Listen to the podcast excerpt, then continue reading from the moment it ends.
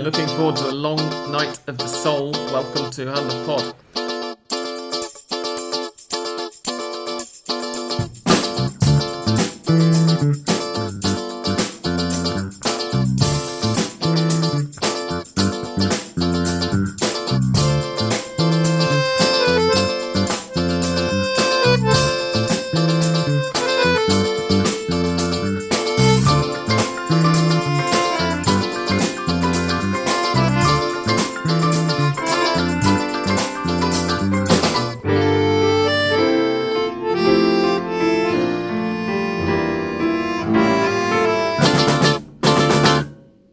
And gentlemen, boys and girls, welcome to episode 343 of Hand of Pod. I'm Sam Kelly and I'm joined this week by Andres. Hello, welcome. Welcome, Andres. Thank you for coming.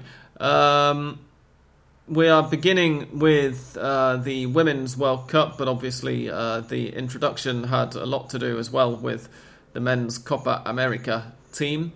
Uh, tomorrow is the shortest day down here in the Southern Hemisphere, which means either tonight or tomorrow night is the shortest night. I can never remember exactly which way around they go.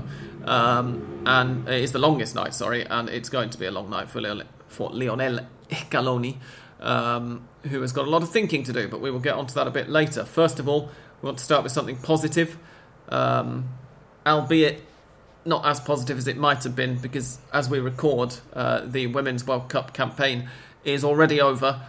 Not, however, thanks to defeat to Scotland, because as most of you are probably aware, that didn't happen. Um, the Women's World Cup campaign is over by virtue of Cameroon versus New Zealand having ended in a victory for Cameroon 2 1 a couple of hours ago. Uh, so, congratulations, Cameroon. But that uh, win means that Argentina are not going to be one of the four best, one of the four best third placed. I was struggling with that last week as well. Um, teams in the Women's World Cup. In spite of a heroic comeback, they became on uh, what day is it now? Wednesday? No, it's Thursday, isn't it? So they became on Wednesday um, the first team in Women's World Cup history to go 3 0 down and still get something from the match. Not a bad way to claim only a second point ever. Anyway, to qualify to the round of 16 with only two points would have been a bit weird anyway. Yeah, but I mean that's that's what happens Yes. with these uh, funny six group Yes. uh, championships with a round of sixteen. and so, four I mean- teams that are in third position that are Hmm. that can qualify. Uh, yes, and Cameroon, the, the, the Cameroon victory was quite similar to the Argentina draw uh, uh, yesterday because they they they won or they they scored the the second goal to win 2-1 to New Zealand in the last minute or well 95 95th oh wow, minute. yeah, ninety fifth minute. I've only just seen. Yeah. Yes. Um, which Argentina was had the same luck luck after a very long uh, penalty shootout, not shootout. Uh, yes, the shoot of the penalty because of the well, uh, the bar and then the the, the goalkeeper uh, slightly going ahead of the line and, and, and so that the referees uh, Yeah. made repeating the the, the penalty. Uh, Obviously, I, I assume that we have some Scottish listeners, so sympathies to uh, to you lot in particular.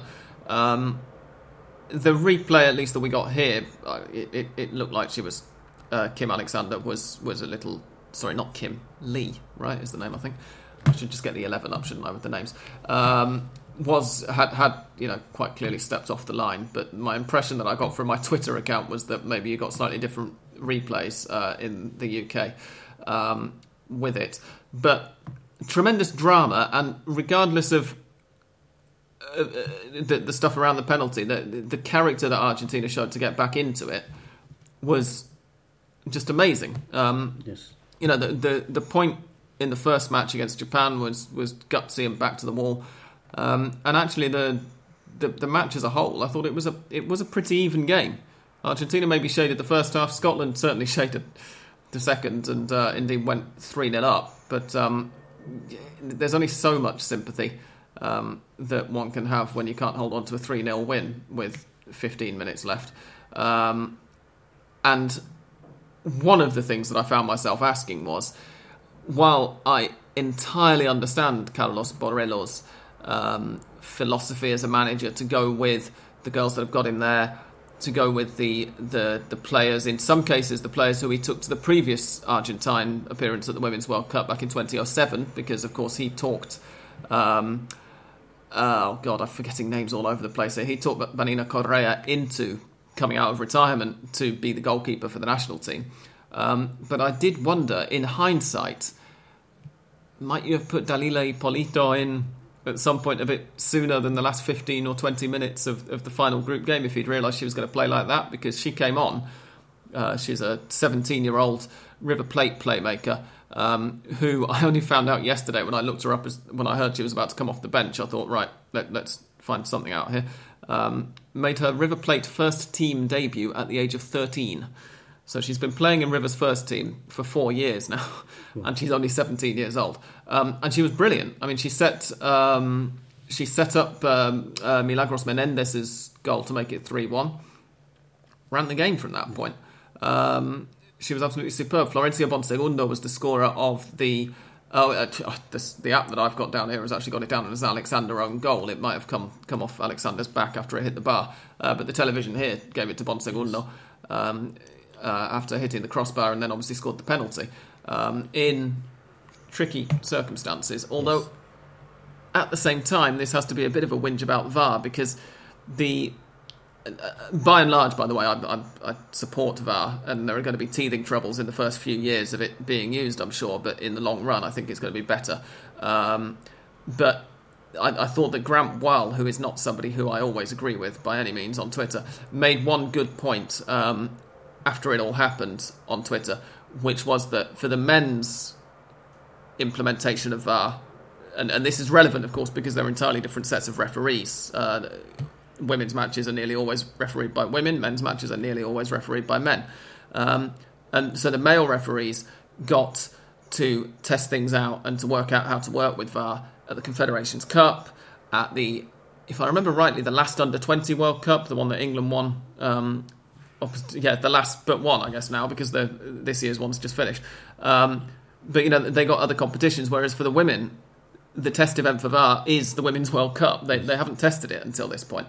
Um, so to have a referee who didn't appear to know quite how to handle it and, and how to deal with everything was um, is is not entirely surprising, and also it, it's exposing maybe some little wrinkles in the laws of the game as they are, which until now have been covered up or, or have sort of flown under the radar a bit because of the fact that we didn't have this capacity to analyse everything quite so much, and as a result, you've got Lee Alexander moving off the line at the penalty just a fraction too soon when that really wouldn't have been picked up but or mattered that much. That, that's something also that uh, comes, uh, and, and, we could discuss because it, it, it's legal or it's right for, for the referee to make uh, shoot the penalty again uh, because of the of the of the goalkeeper going off the line, but it was so subtle that in a in a competition like, for example, Copa Libertadores or I mean South American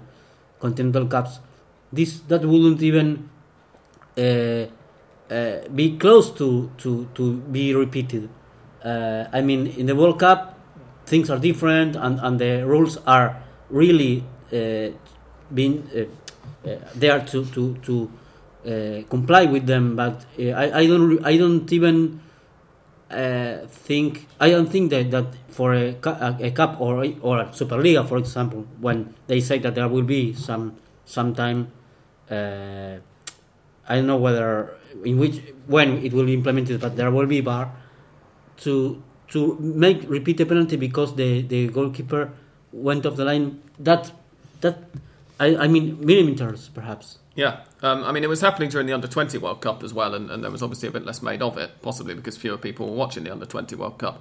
Um, but the other, you know, it, it is that is going to make penalties. If a penalty is currently whatever, like three quarters of them are scored or something, it's to that percentage is going to go up to ninety percent if you're going to be using this for every penalty, um, and that's therefore going to make punishments particularly in parts of the penalty box where realistically there's not much chance of a goal, but the ball hits a hand, say on the byline, way out near the end 18 yard box, and a penalty gets awarded. Um, it's going to make those punishments much more, uh, should we say, disproportionate, maybe. Um, but and we will have to get used to uh, having a lot of minutes added to the 90, which did not happen on Wednesday. Uh, because yes. that was the other thing with perhaps the referee not being completely au fait with, with the use of VAR was that she added. I the, mean, the four minutes that were uh, used for the penalty. on- yeah, exactly. She, she added that, and, and most of that was used for the penalty, and, and then there was another minute added on afterwards, and then she blew up when the ball had been dead for something like eight minutes or eight and a half minutes between, effectively dead between the the moment that the that the handball happened and the ball actually hitting the back of the net from the retaken um, spot kick, and that actually ended up screwing both teams because Scotland needed a win, of course, to to be hoping for a miracle uh, in today's two matches and to have gone through themselves. If Argentina had, had gone on and, and actually managed to get a fourth in, in the last couple of minutes, and the way the momentum was swinging, you wouldn't necessarily bet against it, um, then they would be in the second round. They wouldn't have needed to worry about these two matches today, which ultimately the first one of which has, has ended up putting them out. Um, they would be in the second round. And in fact, they would have finished second in the group because Japan lost to England. Um, so the, the ref ended up screwing both teams by not adding on stoppage time, which is, I'm sure it must have happened in some way or other before, but it's the first time I can um, that I've remembered seeing it happen. Um, it was a very strange situation, but you know the positives um, for for for the women's national team: two points and a goal difference of minus one, when the previous best ever attempt at a World Cup, uh, women, an official women's World Cup, was no points and a goal difference of minus 14. Um, it, it's leaps and bounds better, and it's come. I think I made this point um, on Hand of Pod Extra, which which I recorded on Friday with with Tony um, when he came around to watch the England Argentina game. It's come at, at the best possible time for women's football in Argentina because the league is just about to become professional, as a result of which female footballers in Argentina have made more headlines this year than any year before. Um, And people are sitting up and paying attention. And it, although there are unfortunately still a large number of, of blokes um, who are saying very blokey things about it not actually being football and all the rest of it, um, it's going to get increasingly more difficult for them to do that. I think, given o- over time, and also given the Argentine attitude towards the love of a winner, let's say, and, and the love of a team who play with the kind of spirit and togetherness And- um, that they were showing. Anyway, I I would like to be wrong, but I don't think I am. About why Arge- uh, female football, Argent- Argentine female football has uh, have had this year a lot of headlines, like you said, and I think it is because of the dull image that the male Argentine national football has. It's possibly Uh, helped. it's, yeah. it's, giving and, and the need to compare to compare uh, and I haven't read any compar- comparison but I think there were a lot about the how the well they don't put eggs because they don't have but the Mm. the guts of the female players against the not that very much guts of the me male players um, given the results and given how the image they both teams had uh, g- gave uh, uh, just one day before the the day of the flag national flag because it's today yes. Yeah, happy Flag Day to our Argentine listeners. thank you Um, but yeah, I mean, you're right. Uh, You know, obviously, one of the things that you really shouldn't do when covering women's football is make comparisons constantly with the men's game. Um, but in this one case, it's actually far more disparaging to the men's national team at the moment to make and because they play the same day Yeah. the very same day and because there is such a complete lack of character, um, as we will get onto in a minute. But it, I, I just, I, I, I think that there's a great, um, it, it's optimistic. I, I think if, if Argentina have managed to improve this much after four years, during which, so since the last World Cup, I'm saying, since Japan were last in the World Cup final, Argentina have had two years of not playing any matches at all um, for two whole years because the AFA just didn't want to organise any fixtures for them. Um, as a result of which FIFA removed their ranking. They were actually unranked for a while because they FIFA considered them an inactive national team. Um, when they came back, they had to take the AFA to court to get them to agree to pay them a daily stipend whilst they were on national team duty of, and I hope you're sitting down here, eight dollars fifty a day. That's eight US dollars fifty per day, um, which is, I mean, for those of you who don't really do foreign currency exchange and who live in Europe or the UK or whatever, that's about six quid, six pound fifty, something like that. Um, the AFA didn't want to give them that, and Seven they euros. didn't want and they had a wonderful training complex where a lot of the women were going on a you know weekly or two weekly basis. The kind of organisation that the AFA would love to be able to have with the men's team, but obviously can't because the men's team are largely in Europe. Um, the women's team members who obviously have amateur for their clubs were going to the AFA to to train on a semi-regular basis. And in spite of the fact that the main pitches that the men are allowed to train on weren't in use because the men weren't there, they had to train on the AstroTurf instead on this one AstroTurf pitch they've got, rather than any of the 10 full size, competitive, beautifully maintained pitches that one of the uh, you know, most important football associations in the world puts on for its, its male stars. Um, so for them to have come this far, three months or four months after the AFA, having had their arms twisted up behind their backs, has gone, mm, maybe we could find enough money to pay you as much as a fourth division team in the men's yes. pyramid. Um, is, five hundred dollars more or less. Three hundred and fifty dollars, I think it is ah, per month. Um, it's it's it's remarkable, and it, it makes me very optimistic uh, from from Argentina's point of view about what they might be able to manage come the next World Cup or the one after that.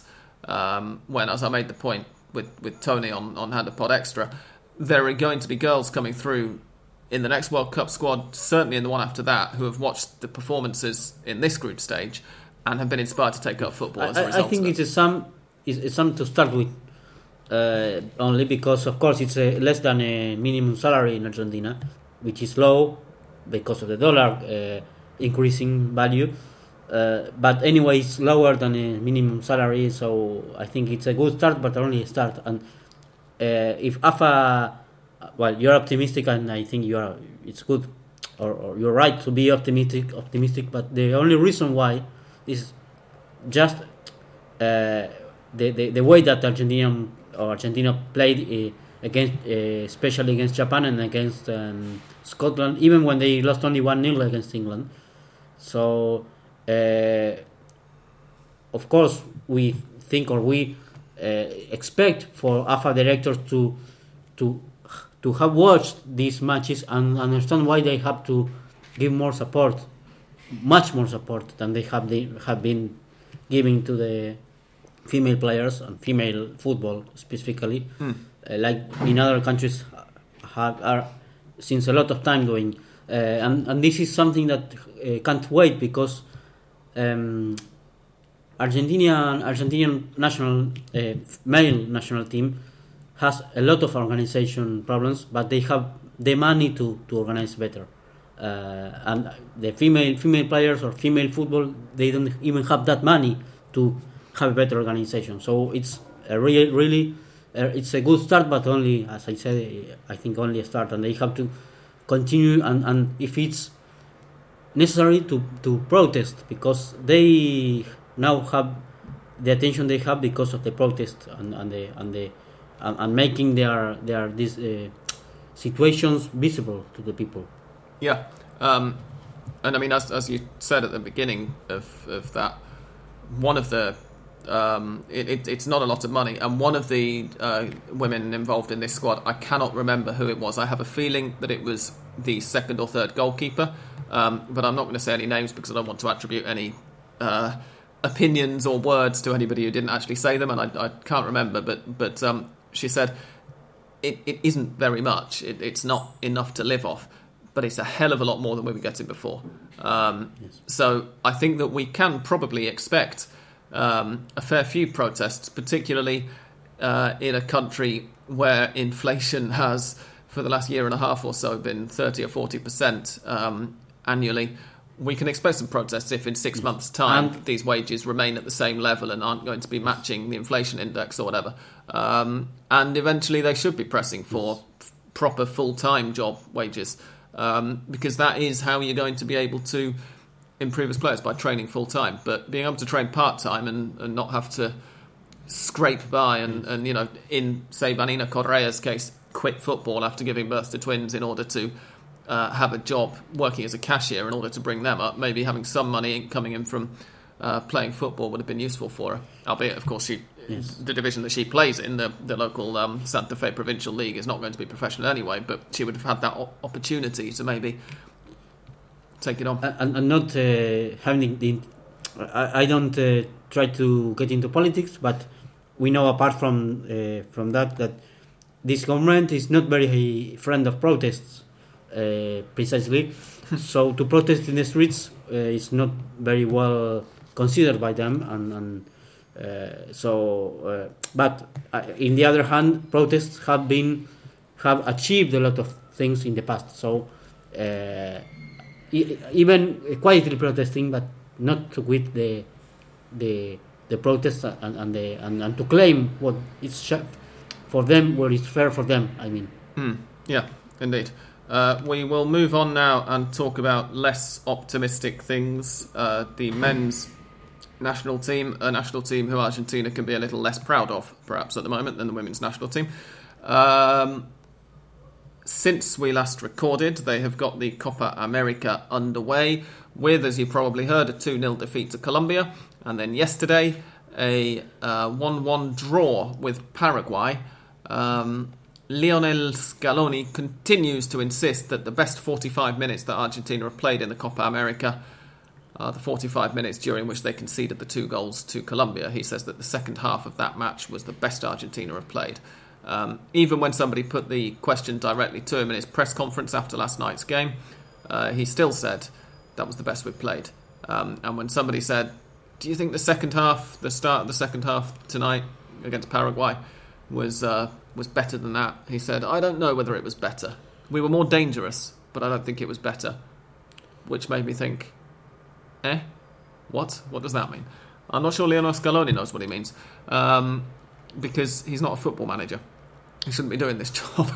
Uh, I mean, at least Diego Maradona had his badges before they gave him the job. Scaloni just turned up at the AFA with Well- Sampaoli, and then when Sampaoli was left, left and Scaloni stayed, he said, "I'd like to be a manager." So they gave him the under twenty job and said, "You can do your badges while you do it." and, and, and to to start uh, uh, exposing the, the how it's uh, uh, our national team doing, uh, you could say, or you could only only to start with.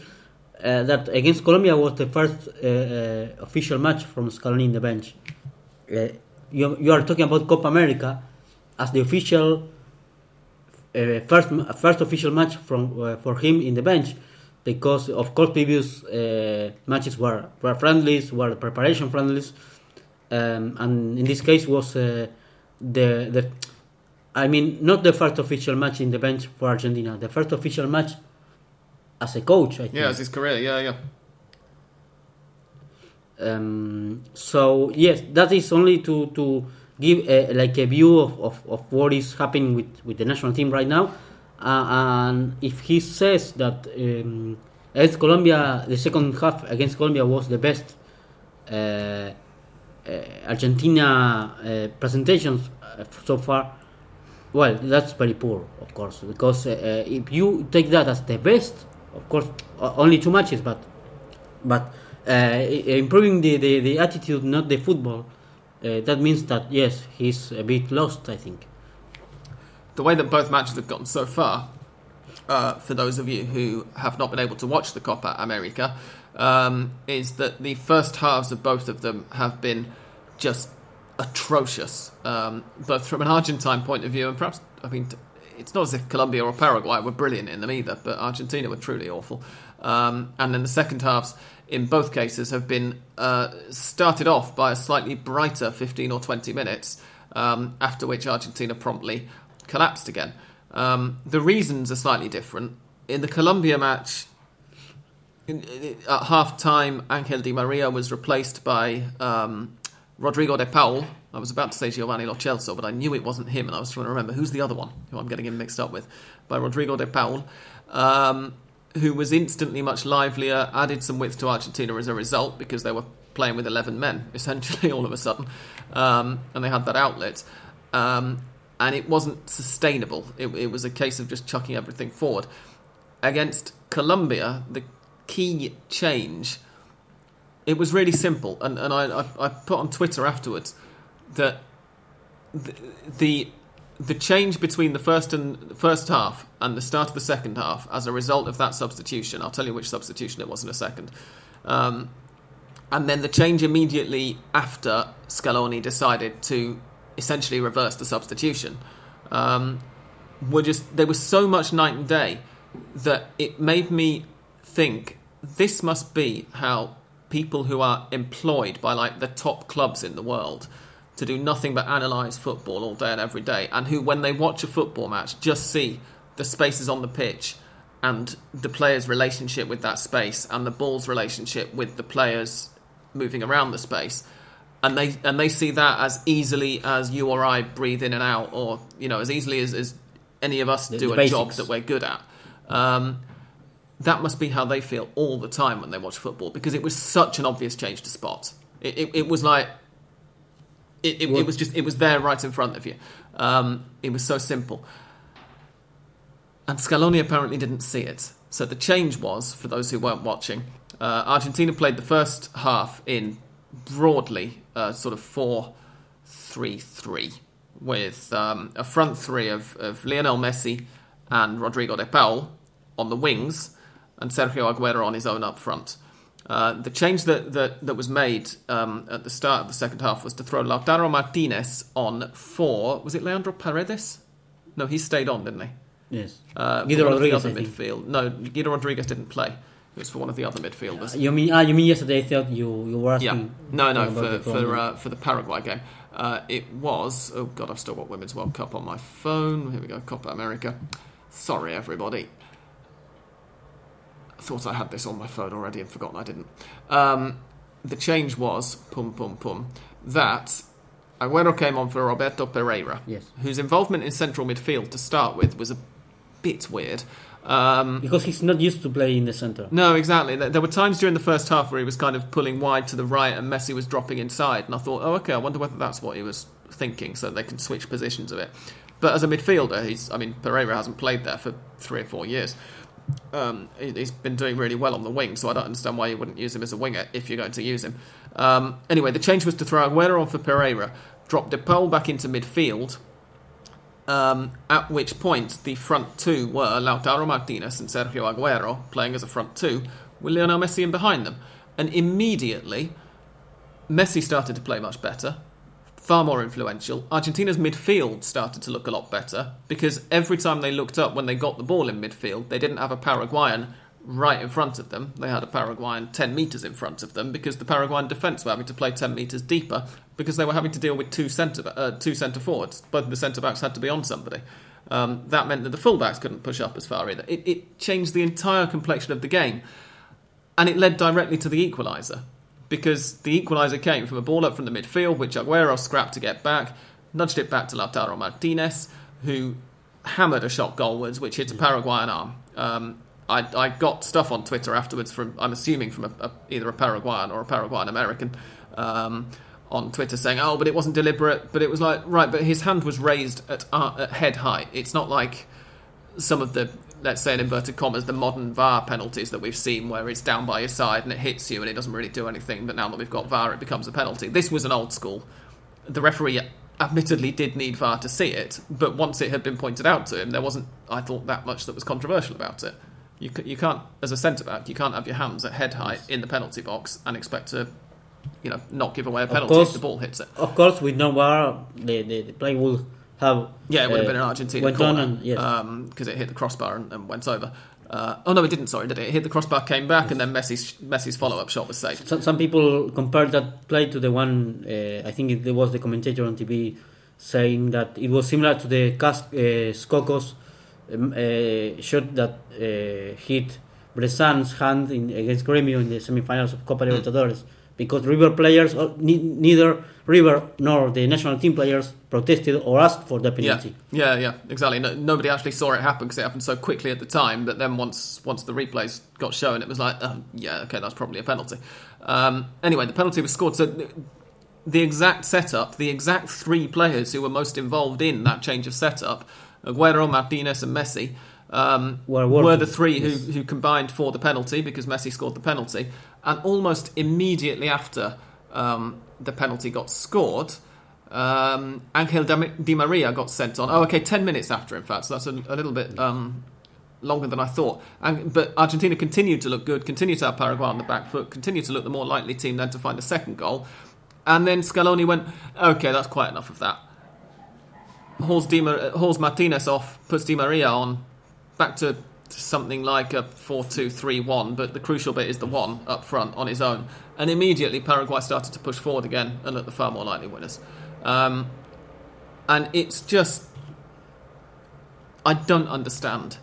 I, I do understand, of course, how how Lionel Scaloni becomes Argentina manager because I've been following the Argentine national team for the last 16 years, um, and for the last 14 or so, really closely. Um, so I know all of the changes. I know exactly why he's there. He's there because he was the last man standing who was still contracted to the AFA and he was the cheap option. Now, now it's also Menotti But, there. I mean, God, yeah. Well, that's the other thing. A director of football who a is acting as a journalist during a major tournament because he's writing a weekly column for sport in Barcelona, and b was appointed after the manager. You don't. You know, like if you're going to have a director of football for national teams, then you appoint him, and then you say, "Who do you want as the manager?" You're the director of national team football. and he wasn't there because of health problems or something. No, exactly. I mean, it's it's it's, it's ridiculous. I, I don't think that Menotti. Okay, I, I realise, of course, that he was a great figure. You know, before any particular of our older Argentine listeners who can remember the 1978 World Cup um, get too exercised about it. I'm not denying his importance to his, the history of Argentine football, but he's 80. Why is he anywhere near the national team setup now? But anyway, no, nor him neither uh, Pekerman are are, are uh, I think have the age to to uh, be in the in the bench uh, and and be the director of, of the national team or the, the, the, the coach, not the director. Um, because I think that last week there was a, a, a listener uh, with a question of about Pekerman. Yes. Or, or, or not, I think, listener, it was a question for you directly, I think. Hmm. But um, uh, yes, but at least to have meetings with him. And I think that Scaloni and, and, and Menotti, at least as far as I am concerned, haven't met uh, any any time. Um, they have press conferences, uh, Menotti talking and Scaloni talking, but not. I, I, I- I think perhaps it happened and I don't know, but. Uh, Yeah, and it's and it is really weird because if I was Scaloni, you know, who who essentially after Sampaoli and his team all got you know fired or forced to resign or whatever, Scaloni didn't. Scaloni said, "I want to be involved in the setup still." And then after everybody had left, he kind of turned around to the AFA and went, "Actually, guys, I'd really like to be a manager." Just to be clear here, Lionel Scaloni, for those who don't know, during last year's World Cup was a video analyst. He was looking at the opposition and then giving feedback to. Um, uh, to um, uh, Sampaoli and, and Beccacece and, and the rest of the technical team on how they ought to play. It's a very different job to management. I, as I've mentioned on, on past episodes of Hand of Pod, I know River Plate's video analyst at the moment. He's a lovely guy. He's a very intelligent guy. I, uh, River fans might very well set fire to the Monumental if Marcelo Gallardo were to leave and then he was to become the new manager. Um, because that would be ridiculous. You, you don't. It, it's a different job fundamentally. Um, you know, Marcelo Gallardo might not be a very good video video analyst. Doesn't mean Yes. that you know you, that, that one is automatically going to be a great manager. Um, so that's how essentially that's a potted history of how Scaloni ends up in the job. And if I was in Scaloni's position, wanting to become a manager, and suddenly, entirely by accident, I'm, I'm the manager of my national team, and they go, oh, okay, so as the director of football, we're going to put this guy, who, as I've said, in my opinion, shouldn't be anywhere near um, the national team. He, he won the World Cup, but he won the World Cup 41 years ago. But given that he knows a bit more about football management than I do, in my position, I would say, I think I could have a chat with him. You know, we're working Yes. for the same organisation. We're supposed to be Yes. working quite Would close together. I'd really like to pick his brains about stuff. I mean, yeah, Scaloni probably knows better than Menotti does how the mind of a modern player works, given that Scaloni was a modern player until. But that will be of years ago. interpreted. But That will be that will be translated for, for media like the Yeah, like him- Menotti managing the team, and of course, Uh, yeah. because there was a photograph, a photograph or I think a video uh, showing a, a meeting between the most experimental players, uh, uh, historical players Hmm. with Scaloni, and that there was a discussion again, like like it was uh, there was against uh, or with uh, Sampaoli in the World Cup uh, last year, and uh, apparently the players were uh, criticizing him for releasing to the media the day before of the match was played that he will make four changes in the t- to the team, yeah. and, and that wasn't uh, that didn't like the players. Uh, So uh, it's the the story that repeats and repeats and repeats and it's repeated. And let me be a bit pessimistic, like you were optimistic about the female football, uh, because results are of course a coincidence of, of mistakes that are repeated. And now, apart from not having a plan and not having a team, because we have good players, but we don't have backup players. We have the players that are are, that are championing the pitch at the starting level, and then you don't have substitutes at their same level, or, or, or perhaps up, they are at the same level, but they aren't brilliant. Uh, and, and of course, we, we, we repeat again uh, that that Messi problem of being alone, and, and that the, uh, sometimes the, the, the, his teammates doesn't find him even because the what we say all the time is that the players want to give Messi the ball and, and, and, and release the, the responsibilities. Indeed, yeah, and actually that was something that Lucas Biglia said on Tuesday. Uh, I don't know whether you saw that interview, but Biglia, of course, stepped down from the national team after last year's World Cup um, exit, but was involved for a long time before that. And you know, th- this idea that the players are expecting Messi to do everything for them is something that we and that lots of journalists and that you know lots of fans who watch the Argentine national team and, and are on Messi's side, let's say, because I think we have to acknowledge while I think both of us would strongly disagree with those people that there is an argument um, and that there are two opinions on, on who's to blame for that. Um, you know, it's something that people have speculated for years about. Well, you know, the players look as if they're expecting Messi to do everything. On Tuesday, Biglia actually came out and said it. He said, "When you don't have a clear plan, I've played under a lot of managers. I think he said, I think seven. Biglia played under seven different managers for Argentina, um, and he said." When you play under a lot of managers, some of those managers have ended up not giving us the, the clearest plans, let's say. Um, and when you don't have a clear plan and you've got a player as good as Messi, you do end up giving them the ball and hoping that they'll sort it out for you.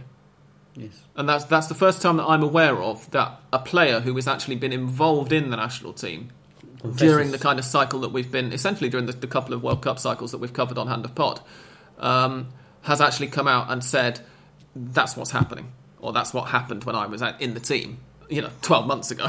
So it, essentially, it looks the same now, um, which I think is is remarkable. And I was quite surprised that there wasn't a bit more made of that in, say, the papers on Wednesday morning and stuff, because I thought that is a really big quote.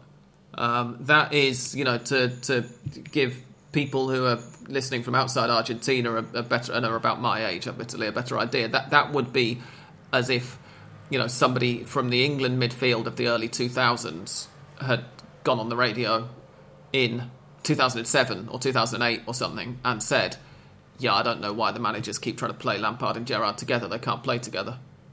It's kind of something that people have speculated on for a long time, but nobody actually involved in the team had come out and said it. And all of a sudden, you've got somebody going, "Yeah, no, we were giving it to Messi and hoping he'd sort it out for us." I think Messi is a bit victim and, and guilty at the same time. Uh, victim of the of, of the uh, of, of, being Argentine, I think, because he. uh, I, I, think that there was a lot of people saying that said, said this before, but if he were Spanish, of course, the at least in the organization item, he would be much better. would have better company there in the in, in the, in the in the team, and guilty at the same time because he's so good that of course it's ten, temptation for the other players to give the ball to him uh, and not having creativity themselves. Hmm. Um, and of course, those players are also victim of the uh, and guilty at the same time because they are playing for Argentina and they will have they will be obliged to have better performances. But at the same time, they are I think they are blocked. They are uh, they have I, yesterday I think that a former uh, assistant of Sabella, Gugnali, I think it was, or no, or Camino, mm-hmm. um, was the one saying that this like a, a, negative energy in the national team. Yeah. That is, of course, uh, it's like, tem- um, I don't know how to say it, but uh, uh puts all the all the team in that uh, energy and, and makes them like. Uh, it makes them feel like they can't win. It makes them feel suffocated. It, it makes the shirt heavier, essentially. Um, and it is it's incredibly frustrating because when you look at the but it, it's particularly frustrating. I, I, got more frustrated by it yesterday than I have ever been at any point watching the national team since I got here, because of those 20 minutes at the start of the of the second half when it was like suddenly you're like, yes, this is the system, this is the moment that Alejandro Sabella had in that World Cup qualifier against Colombia when he'd, if I remember rightly, lost two and drawn one of Argentina's first um, three World Cup qualifiers after he took charge. When they went to Colombia, and at half time he made a couple of switches. He put Di Maria on for somebody or else, somebody or other, and he ended up with Higuain, um, Aguero, Di Maria, Messi as the front four, and everything came together. And a couple of years later, that team were the team who you know reached the World Cup final. Um, the first 20 minutes of the second half yesterday, you thought obviously not to anywhere near the same level, Yes. but it was like this is it. There's some daylight here. There's something that you can work with with this formation. And then Scaloni demonstrated as clearly as he could possibly have demonstrated that he hadn't seen the daylight. he not, doesn't know has hasn't sorry doesn't have the knowledge and yes uh, But the how, how can he not have the knowledge? He was watching a completely different game to every other Argentine or, But everyone else who was watching the match. being the coach is completely different and you have a, a, a match in which you are very very tight and you have to find the results however uh, somehow and uh, you find uh, something similar to a team far from spectacular but similar to a team and you destroy it it shows that you are not very you're a bit lost I, last, Yeah. like I said in the, in the beginning like uh, uh, he didn't know how to cope how to well I will uh, have this or found the way out and, and, and uh, found the answer find the answer. Uh, of course uh, we, not to mention the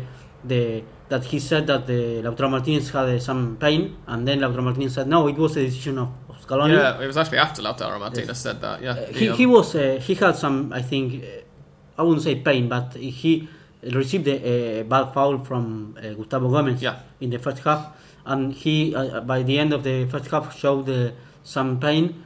But then if, if he went uh, into the match in the second half it, it meant he was alright I mean. Yeah, and, and even then, I mean, you know, even if Martinez had to come off, which according to Martinez was not the case, maybe that would have been the time to send on Matias Suarez or Paulo Dybala and tell them to play up front, uh, rather than sending on Angel Di Maria to play in, in the mid in well, okay, not quite in the midfield, but on the wing and, and shift back to the formation that had not worked during the first half. yes Um, you know, to at least try to keep the shape of the team, even if in both Suarez and Dybala you've got a very different kind of, of forward, not really a centre forward, and in the last um, minutes to to replace Martinez with. when when Matias Suarez uh, was in the in the match, he made Di Maria go to the right.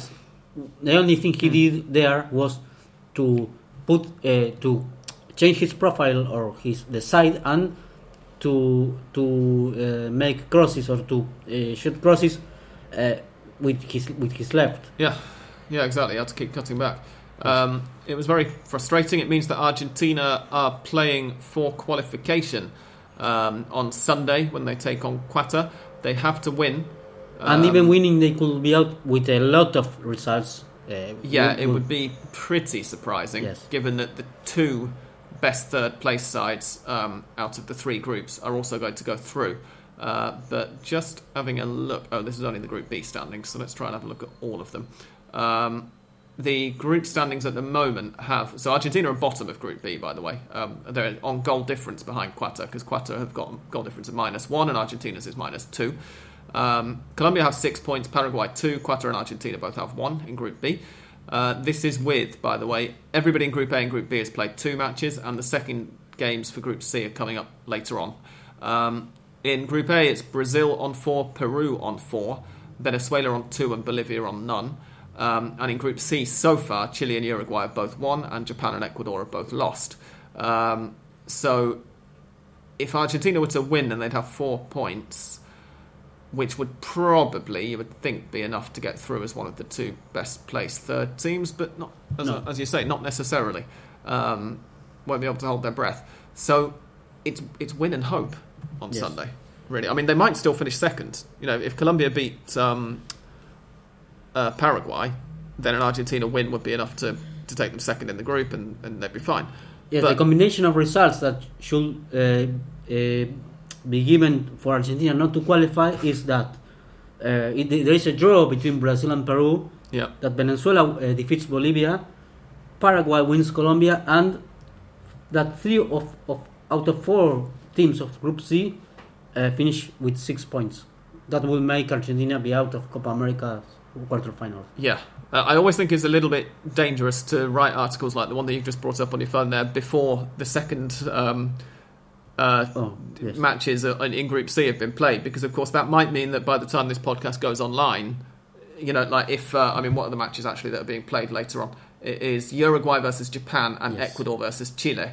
So if um, Uruguay and Chile were to win, or if those two matches were to finish in draws, then that would be impossible Oh, yes. essentially, wouldn't it? So, so if if that happens, um, then in other words, if if Japan and Ecuador don't both win their matches before this podcast goes online, then a win on Sunday against Qatar will be enough to send Argentina through, uh, come what may.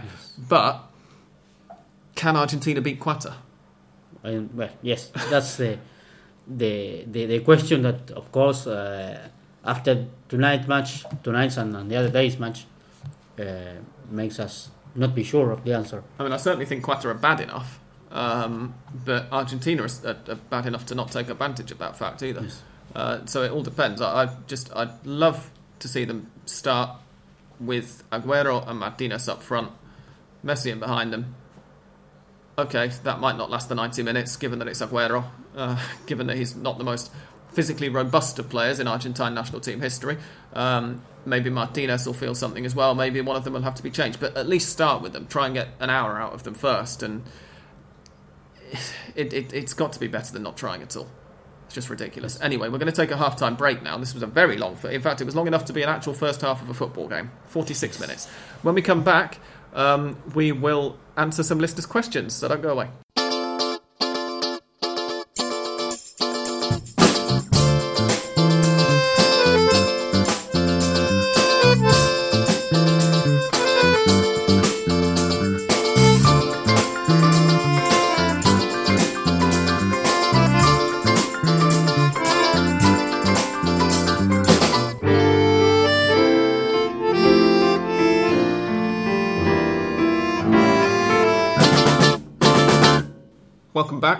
Just a quick note that I thought of during the um, break is that we don't want to be taking any, you know, praise away from Colombia or Paraguay. They played their part in in the matches. Colombia definitely deserved to win. I thought the draw was probably about right yesterday, but Paraguay could very well have won it. Miguel Almiron, in particular, was brilliant. Um, if you're a Newcastle fan and you're listening, you'll be happy to hear that, of course.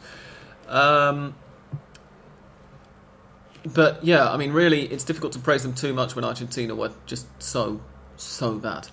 Uh, that's that's the nub of it. Yes, of course, Colombia and Paraguay played their their matches and they did well. Uh, uh, Colombia showing that finally, well, I wouldn't say that they are they are candidates or they could be, but showing I think impressive against Argentina and did what was necessary yesterday to to, to defeat Qatar. Yeah.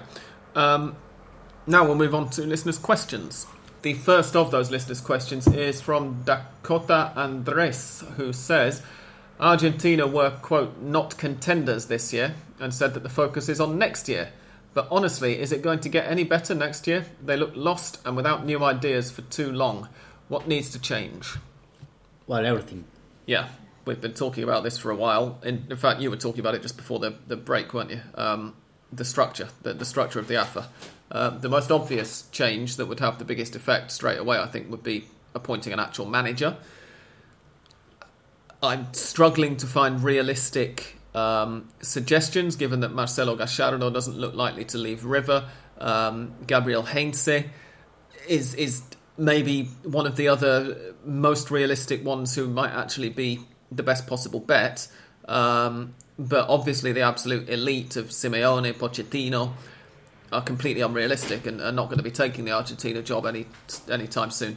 Um, so I think you, you do have to look in the Superliga for, for the next job. And obviously, Beccacece, A, has just signed his contract with Independiente, so they're not going to get him straight away. And B, I think might be seen as slightly tainted goods given his link with Sampaoli last year, even though he ended up fighting with Sampaoli last year. I heard today at the radio show something which is obvious, or at least looks obvious, that uh, Simeone wouldn't uh, uh, be the coach of Argentina as long as Lionel Messi is in the team, uh, taking into account the audios that were viralized and, and link, uh, leaked, uh, saying that Cristiano Ronaldo was a more normal player for a team, and uh, which is, of course, that There was a really confusing thing with those, though, where some comedian said he'd done them.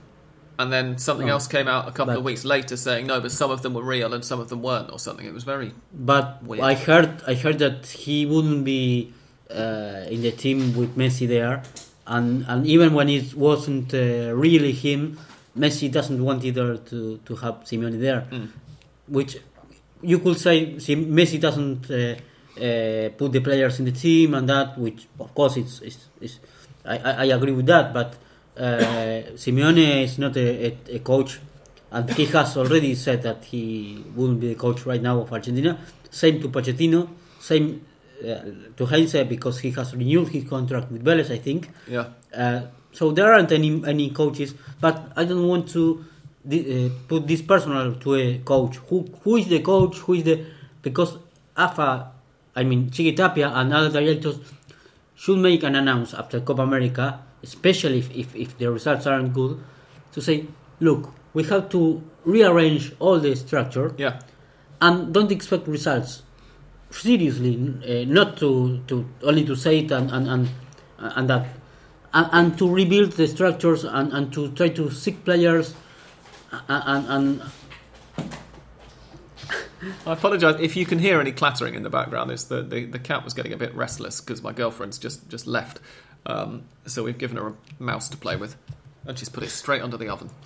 and, and Well for done. for once to start a plan, a project or whatever you make you want to call it, and a, a long term project, and and and uh, ask people not to expect for results for a long time because uh, we we can we, Argentina can defeat Qatar of course on Sunday, can qualify to a quarterfinals.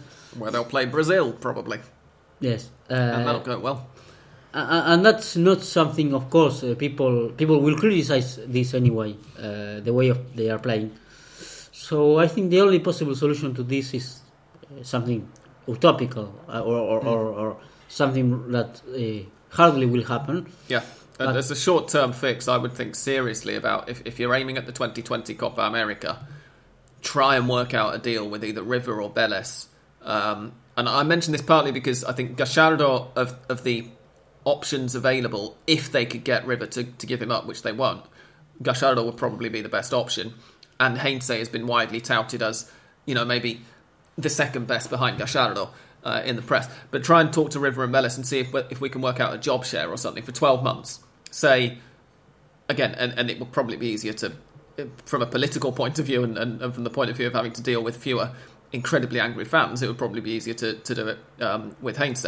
Say, look, can you take the Argentina job part time during um, you know the international breaks and, and and when you're not having to work with Vélez. Of course, there is still work to be done at club level during international breaks because the players who haven't been called up continue to train.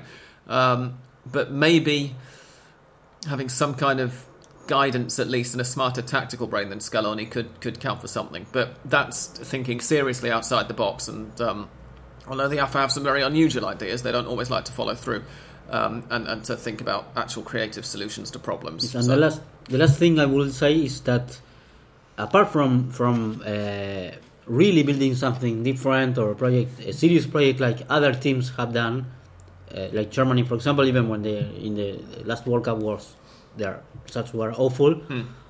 Uh, I mean something similar. I don't trying to say that Argentina has to uh, imitate Germany, but apart from that, to meet with the directors of the clubs, the coaches of the clubs, and try to all of them have something in common and try to not uh, to quit this selfishness because I think that clubs are also selfish and and uh, when they want they say that they that the national team is the most important thing and then they don't give the players uh, something really really uh, in, to build something really in common with all Yeah. of the parts of Argentine football. Indeed. Uh, Little Bird says, "Do you think Scaloni's constant changes in lineup, tactics, etc., him trying to emulate Gallardo's constant tinkering depending on form and rivals, but without Gallardo's tactical eye. I'm trying to find the reason behind his baffling choices. Um, I, I think it's a lack of, of conviction in his ideas, essentially. I mean, I'm, I'm going to repeat again he's not a manager. Um, I don't actually blame him for not being good enough for the job. It, it's not him. Lionel Scaloni is not the person who gave Lionel Scaloni the job. It's not his fault that he's the manager. Um, and it's not entirely his fault that he's not a good enough manager because, again,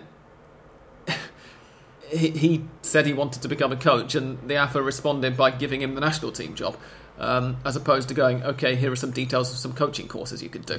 Um, I, I, think it's a lack of, of, of convictions that is born from the fact that he hasn't been a manager for you know longer than the last few months. Uh, he's not yet found his identity, and as you said before we we took our half time break, Andres. Um, he he had put together a fairly stable team mostly made up of um, Argentina based players.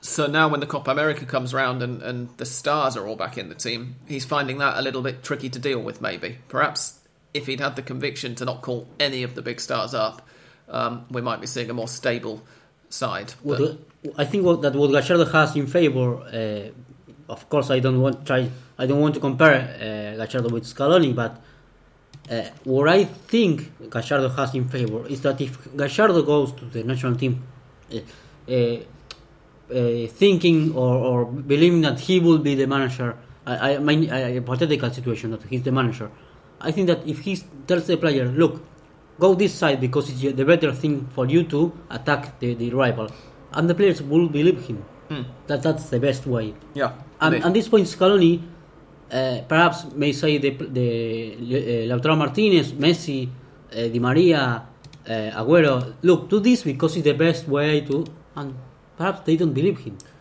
No, absolutely. Uh, Dakota Andres is back. He says, "Do Newell's stand any chance of staying up?" Um, I've just quickly brought up the Promedio table for the season to come.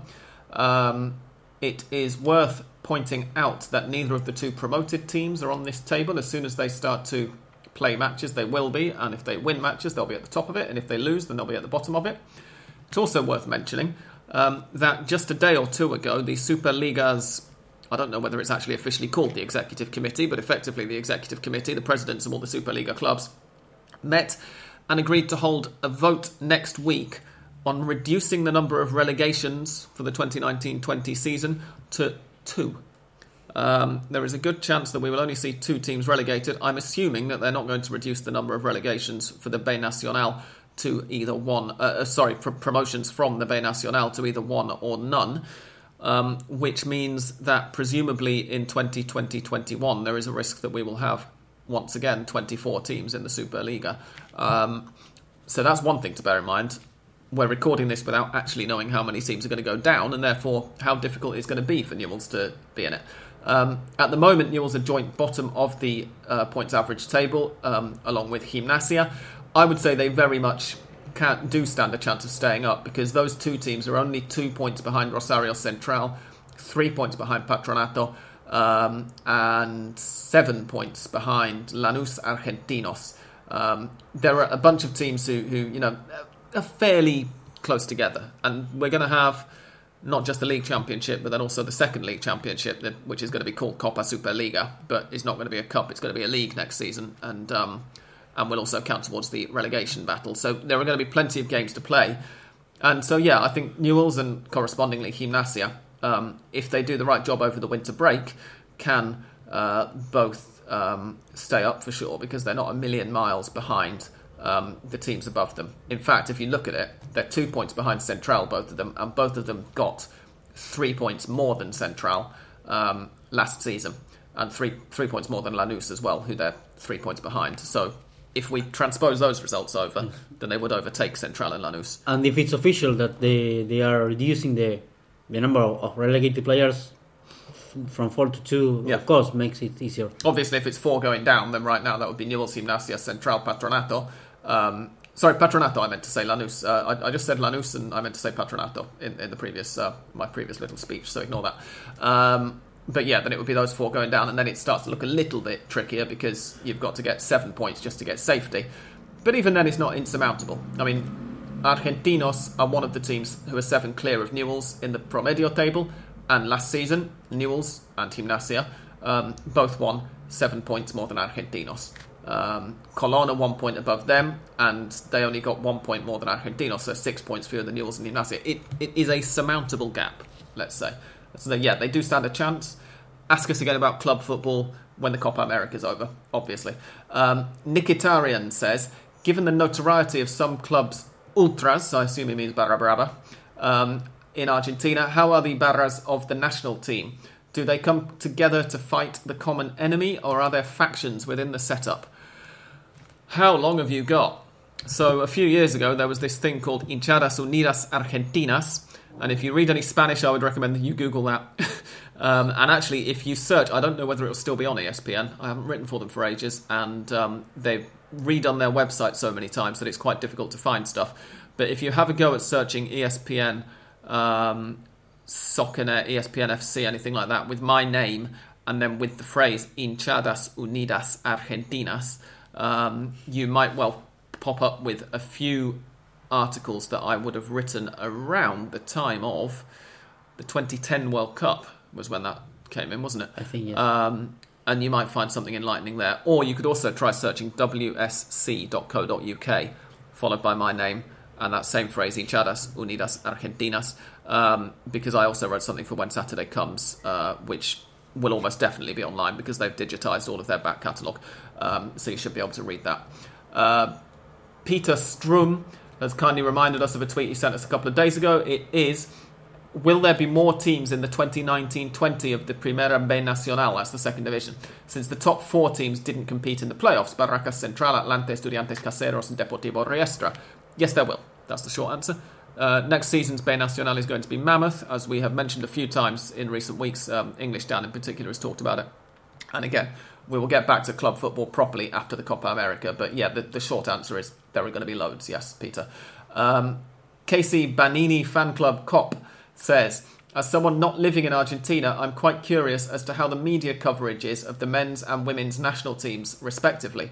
While the women have made history and the men are a complete mess, uh, he actually uses the Spanish word quilombo, which is one of my favourite Spanish words. Um, I wonder if the women are getting a fair amount of coverage compared to the men. no, of course they're not, Casey. Come on.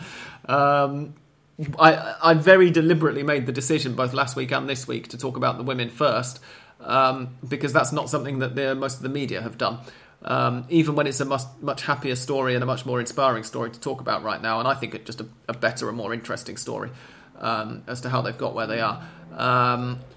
In a way, it wouldn't be the same team if they were getting the same coverage because so much of this team's identity is tied up in this fight against the patriarchy, um, basically. But no, Argentina is still um, a misogynistic society, the AFA and the media in particular, um, and as a result, no, they're not getting anywhere near as much attention as they should be. Yeah, I mean, they, they should be getting off the plane tomorrow at Ezeiza to, to a hero's welcome, and I'm sure that there will be some people who, who travel down there to welcome them, but it won't be anywhere near the number of people who, sh- who should be doing, considering what they have achieved in comparison with what the Argentine women's national team achieved prior and, to. and you will see that from next week there won't be any more news or stories about female football no, uh, exactly. unless there is a new contract hired by a by a player. Yeah, I mean, if it, when when River or Boca or Racing or Independiente get round to handing out their first contracts, there will be a bit of a blaze of publicity around it, just as there was for San Lorenzo when they did it six six weeks or so ago. Um, but apart from that, we won't hear anything else about women's football. Obviously, on Hand of Pod, we will because we took a decision at the start of the year to start covering it more. Um, But in the wider Argentine media, it's still it's definitely more visible than it was even six months ago. Um, but it still is not anywhere near as visible. There as are it is yet. alternative media uh, covering the, that, but the ma- massive uh, news uh, media, no, that won't cover anything. Uh, Ronnie Mazumda says, "Who would have thought about Argentina putting on a poor show? Um, we would have done. Yes. That's the short one. Uh, Scaloni has yet to beat any CONMEBOL team. I would have liked them to lose uh, with. I would have preferred them to lose with the under twenty team. I actually think that there were one or two players, as I said a couple of weeks ago when they went out of the under twenty World Cup. I think there are one or two players involved in the under 20 team who could have done a job in, for the Copa America. Um, Ronnie says Moreno and, Sos- and Sosa um, can't play any poorer than Paredes or Guido Rodriguez. Any tips on how to become the Argentina national team coach? I couldn't do a worse job than Scaloni. Turn up at AFA headquarters, tell them you want to become a manager. They'll give you the under 20 job, and then a few weeks later, they'll give you the national team job. That was how Scaloni did it. Belgrano in English says, which player who was left out of the Copa America squad by Argentina would have helped to shoot some life into the team? I'm thinking somebody like Franco Vazquez or maybe Papu Gomez. I would go for Ezequiel Barco, having just in the previous answer to the previous question said I think there are players at the under 20 World Cup who could have done a job for Argentina. I'd have called Ezequiel Barco up, I think. Yeah, Um, players that could be dangerous for yeah. the for the rivals, or of course, what Pity Martinez was a bit uh, uh, lazy to to adapt to the United States, and now he's starting to show something similar to what has done for River. Uh, but uh, yes, Barco, perhaps Pity Martinez, even with their recent not very good performances for, for the Atlanta United, uh, uh, United, uh, yeah, but players with more uh, capac- individual uh, performance or capacity to to uh, to dang- uh, make to be dangerous to, to the rivals. Or, Yeah. Yes. to break the lines Yes. and, and everything. I, I would also have thought about maybe a, a centre forward. I don't know whether I'd take Adolfo Gaich necessarily, but there has to be another centre forward at some point who you could put up. Partly because, as I mentioned earlier, um, not so much Lautaro Martinez, but certainly Sergio Aguero isn't the most robust of players. And if you decide to play with two up front, as I think is now, as I think, but Scaloni doesn't necessarily think is now clearly the way to go for Argentina for the rest of the Copa, um, then you will be using your only two centre forwards. Um, if we accept that Matias Suarez is more of a, a second striker, um, But then when the you talk, when you talk about this, you have the problem I mentioned before. You don't have the amount of players you had before. no, exactly. Uh, You'd, you have be looking at Gonzalo Higuain, so it would be a deeply unpopular call up for a lot of national team fans. Icardi, who hasn't been playing uh, well, he now is. Oh, Icardi can't. yes. I mean, yeah, he's a tremendously talented player, but after the, the six months that he's had, mostly off the pitch at Inter, that being the whole point, um, and also the the struggles that he's had to adapt to the team as a group, I don't think that you can really justify playing him. That's the difficult thing. Even though I think that in an ideal world there would be a place for him. Yes, that's the problem. You have then River supporters asking Pratto to be called up, which will be really a, a bigger surprise than Matias Suarez's call up, perhaps. Hmm. Uh, yeah, so it's it's difficult to find players to, to replace the ones who are now. Yeah. Uh, Racing Club in English says thoughts on Lautaro and Aguero as a partnership. I mean, yeah, I, I thought it was the best 22 minutes of Argentina's Yes. Copa America so far. In short, they complemented each other pretty well, but just as importantly, again, opened up a load of space for the rest of the team to work in. Um, so yeah, I, I think it's the way forward for, for this limited amount of time. Long term, you need to be looking for another centre forward because Aguero's not going to be around forever. But um, yep, uh, oh God, I hope I'm going to pronounce this name correctly. Uh, Prezemek Sobstil, I apologise if I've mangled your name, says, Why are all, really all players performing so much worse in the national team than for their clubs? Where do we start? They don't have any direction, is, is the short answer. Again, I know I sound like I'm placing everything on Scaloni, and I'm going to repeat, therefore, it's not his fault that he's not good enough to do the job, um, but he's not good enough to do the job. Number two from Prezemek. Isn't it all too Messi focused these days? And doesn't that do a lot of harm to everyone, fans, journalists, and the players' mentality? Um, is it actually for the is it actually brackets for the press and fans still about the national team winning anything, or is it rather about Messi winning something at international level? That's an interesting one. I do think it is a bit too focused around Messi. I also think Argentina are very schizophrenic in the way they do it because there will be matches in which they rely way too much on him in the way that um, I described Lucas Biglia describing in the first half of the podcast today. Um, and then the very next match, they will all but entirely ignore him, which is what seemed to be happening during the first half uh, yesterday, for instance, for me. Which is when a lot of people start jumping on it and going, "Oh, but he's not showing for the ball." And you know, I think he is showing for the ball, but they're, they're not giving it to him. Perhaps Paraguay marking was good also. Yeah, um, so it's a tricky one. I, th- there has to be a happy medium, and I think they found the happy medium again when the space got opened up, when the midfielders had a little bit more time on the ball to actually pick the correct pass, which, yes, a lot of the time is going to be to Lionel Messi, and sometimes it won't be. um, and I don't think that's a surprise. Um, but yeah, and, and for the for the press and the fans, I think it's absolutely about Argentina winning something. Um, of course, there is a certain number of people, I'm among them, but I'm not really a member of the Argentine press, obviously, who would love to see Messi win something with the national team, and who are of the opinion that it's going to be a tremendous waste if Argentina can't break their trophy drought during his career.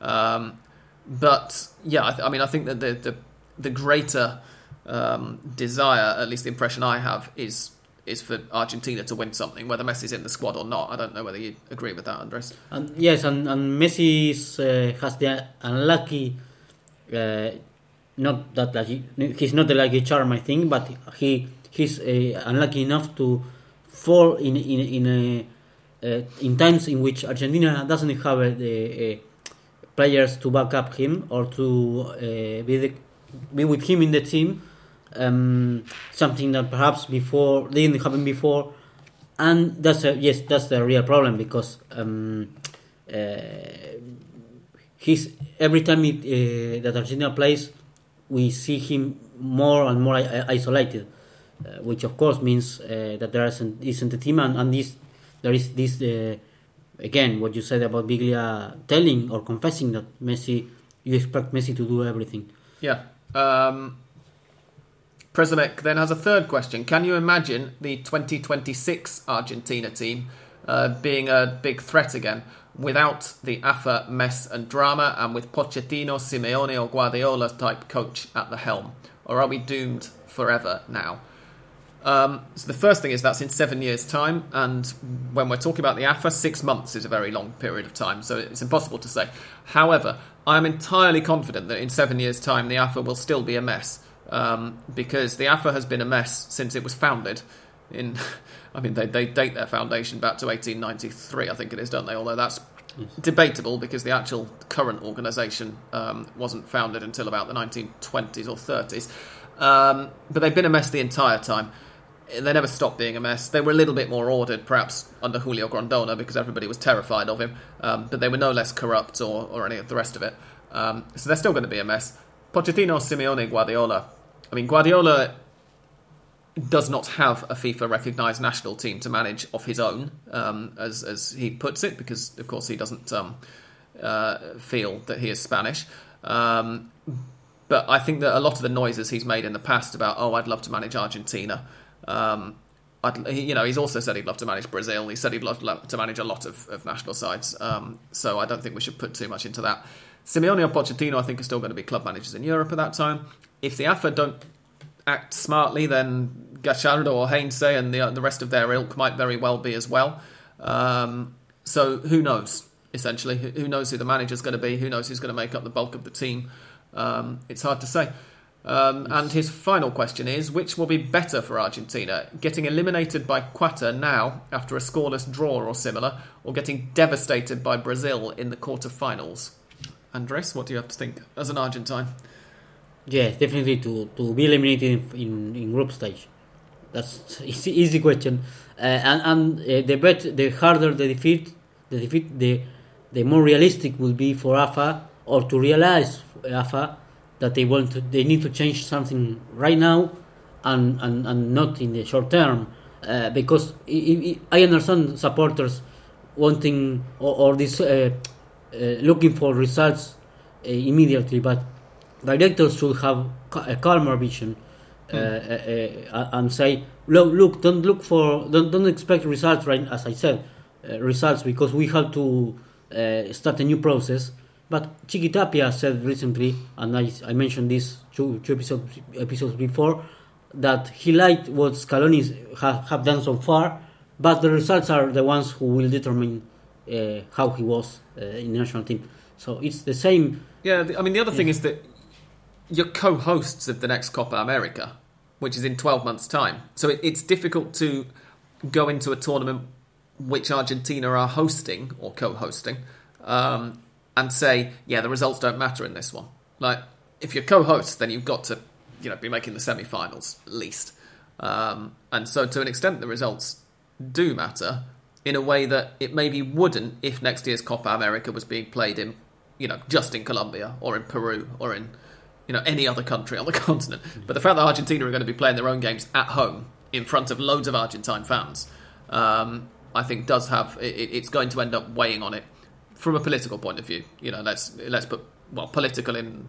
Uh, in inverted commas, but um, I, I, think uh, for better or worse that it's going to end up having an effect.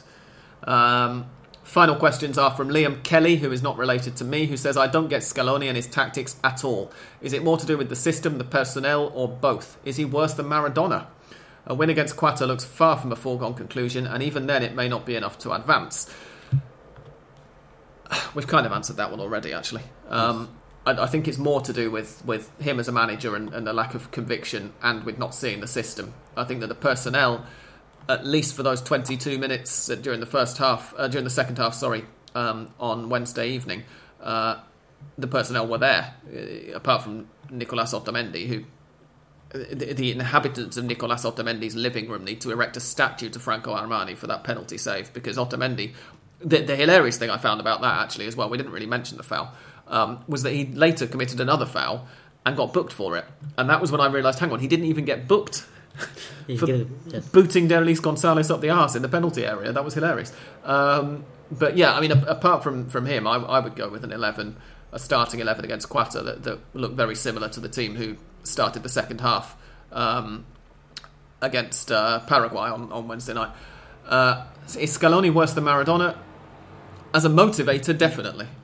Uh, yes. I think you know, as a lot of long-term listeners will be aware, I although he was no longer manager before we started recording, but you know a lot of you follow me on Twitter and whatnot will be aware um, that I was not Diego Maradona's greatest fan as a manager. I'm not his greatest fan as a person either. Um, but one thing that is undeniable is that he worked very well to motivate the team, even if he didn't have a clue tactically. Uh, whereas Scaloni doesn't seem to have a clue tactically, and also struggles to motivate them. Um, well, it's hard to motivate these players anyway, for anyone. Mm. I think even Maradona would have would found it quite a, a complex uh, work uh, and to to really motivate the, these players. Of course, I'd, I'd, have a bit more hope that Maradona would go with two up front, though. I mean, those two might very well be, you know, yes. God knows who, well, Dario Mar- Benedetto and, and some clogger from All Boys in the third division or something. But well, Maradona play two do, strikers ahead. What Maradona would do right is to tell the players, look, play you play football and the critics will go for, uh, to myself mm. and, and I will support you uh, because you are the players and I am the head of this national team. That's perhaps the only thing he could yeah. say and, and the players will respect him because he's Maradona. Scaloni the players will might might tell one each other this is Scaloni. He's he has coached the first his first match the other day. Yeah. Um Finally, Matthias Silverstein says, When was the last time Argentina had a dominating win against a good team? I need help because I can't remember the last time I saw this play, this team play well, not just win, but dominate and play good attacking football. It's been years, hasn't it? And why does Messi keep coming back? The AFA don't deserve him. Um, Semi-finals of the 2016 Copa America Centenario, in my opinion. Can't remember who the victims were, but they won like six. Was it Mexico? Or was that Chile who beat no, Chile was Chile beat Mexico and Argentina won theirs. But I mean, they they both scored loads. I remember Chile, both the semi-finals were complete whitewashes, weren't they? Uh, let me just quickly look up the score because I bet you Argentina haven't won anywhere near similarly since then.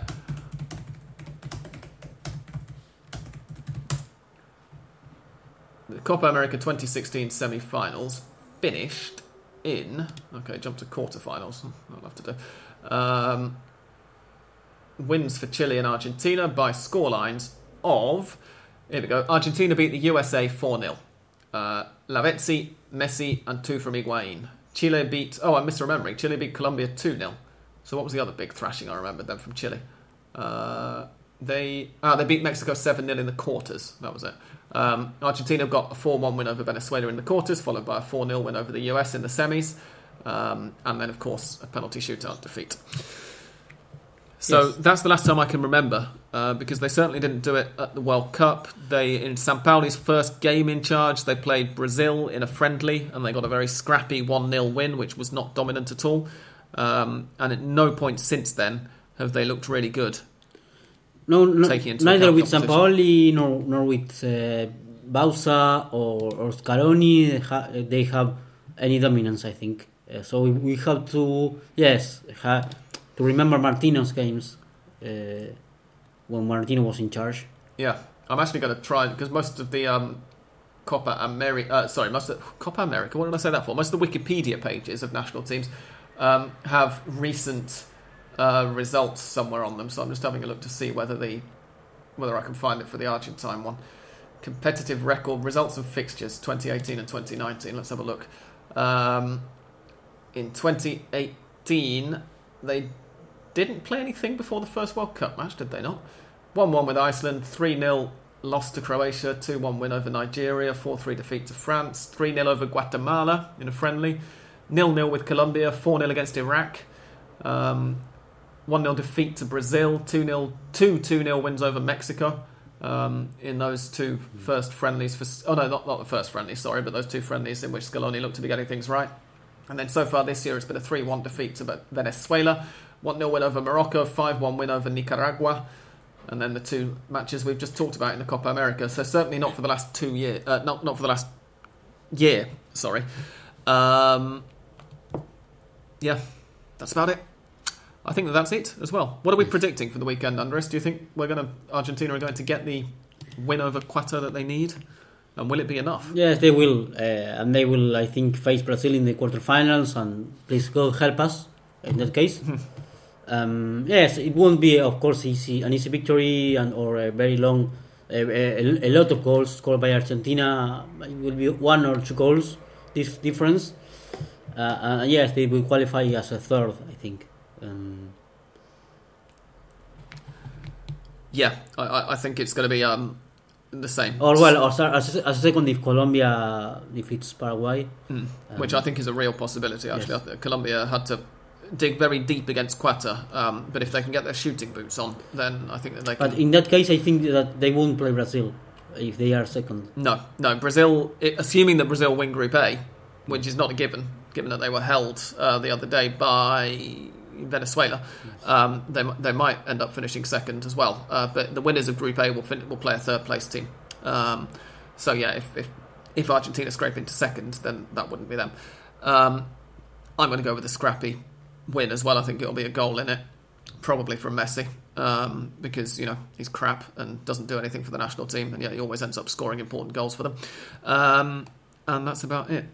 Thank you very much for listening for another week. This one's been an epic um, Hand of Pod, even by our usual standards. So thank you for being patient enough to get through it all if you've listened for this long.